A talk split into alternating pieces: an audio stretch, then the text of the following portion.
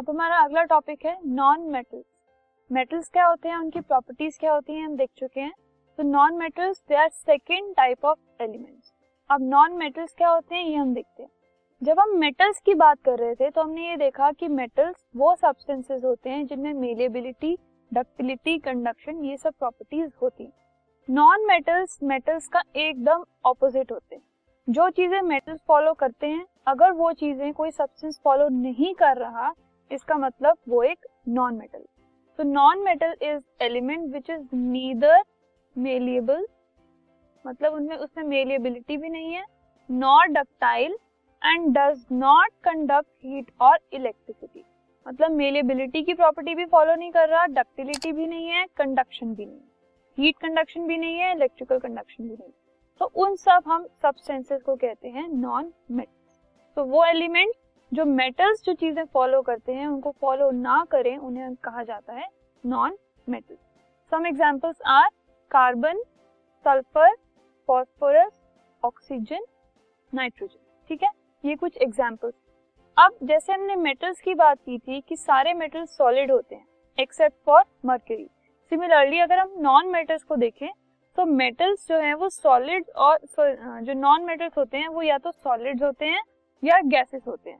सिर्फ़ एक non metal ऐसा है जो कि ब्रोमीन है विच इज़ लिक्विड सो एक सिर्फ़ लिक्विड है, बाकी जितने भी नॉन नॉन मेटल्स हैं, वो या तो सॉलिड्स हैं या फिर वो गैसेस ठीक है? We will now move on to the properties of non metals जो भी प्रॉपर्टीज़ ऑफ़ मेटल्स हमने पढ़ी थी, उसका एकदम ऑपोजिट होगा properties of non metal first is that non metals are not malleable मतलब मेटल्स अगर मेलिएबल होते हैं तो नॉन मेटल्स मेलिएबल नहीं है। मतलब हम इनको वायर्स में ड्रॉ नहीं कर सकते। सॉरी इनको हम शीट नहीं बना सकते। Can not be made into sheet okay if you are talking about ductility तो non metals are not ductile मतलब उनको वायर्स में भी हम नहीं कन्वर्ट कर सकते। ठीक है? वायर्स से भी कन्वर्ट नहीं कर सकते शीट से भी कन्वर्ट नहीं कर सकते।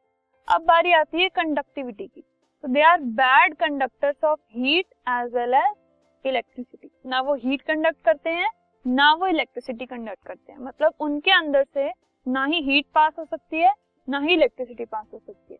फॉर एग्ज़ाम्पल अगर हम यूटेंसिल्स की बात कर रहे हैं तो अगर मेरे पास एक आयरन पैन है, लेकिन उसका जो हैंडल है वो वुडन है तो उसको अगर हम पकड़ते हैं तो it doesn't get heated up अगर हम उसको, उससे अपना कोई भी चीज़ कुक कर रहे हैं तो जो वुडन हैंडल्स होते हैं, वो कभी भी गर्म नहीं होते. तो that means wood is a non metal जिसके अंदर से हीट पास नहीं हो रही है. हीट पास नहीं हो रही है, इसका मतलब वो, उसका जो टेम्परेचर है इंक्रीज नहीं हो रहा. तो टेम्परेचर इंक्रीज नहीं हो रहा तो हमें वो हॉट फील नहीं हो रहा.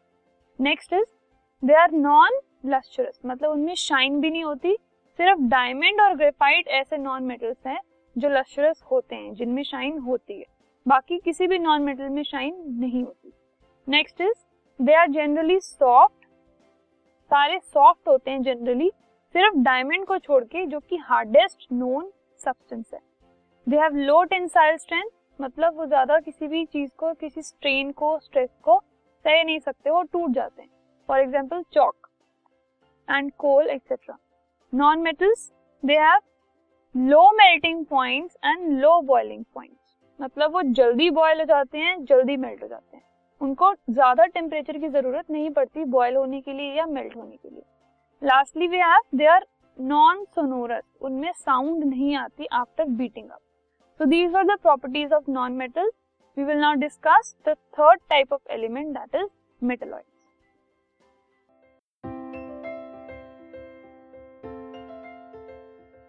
This podcast is brought you by hub hopper and Shiksha Abhiyan अगर आपको ये पॉडकास्ट पसंद आया तो प्लीज़ लाइक शेयर और सब्सक्राइब करें और वीडियो क्लासेस के लिए शिक्षा अभियान के यूट्यूब चैनल पर जाएँ।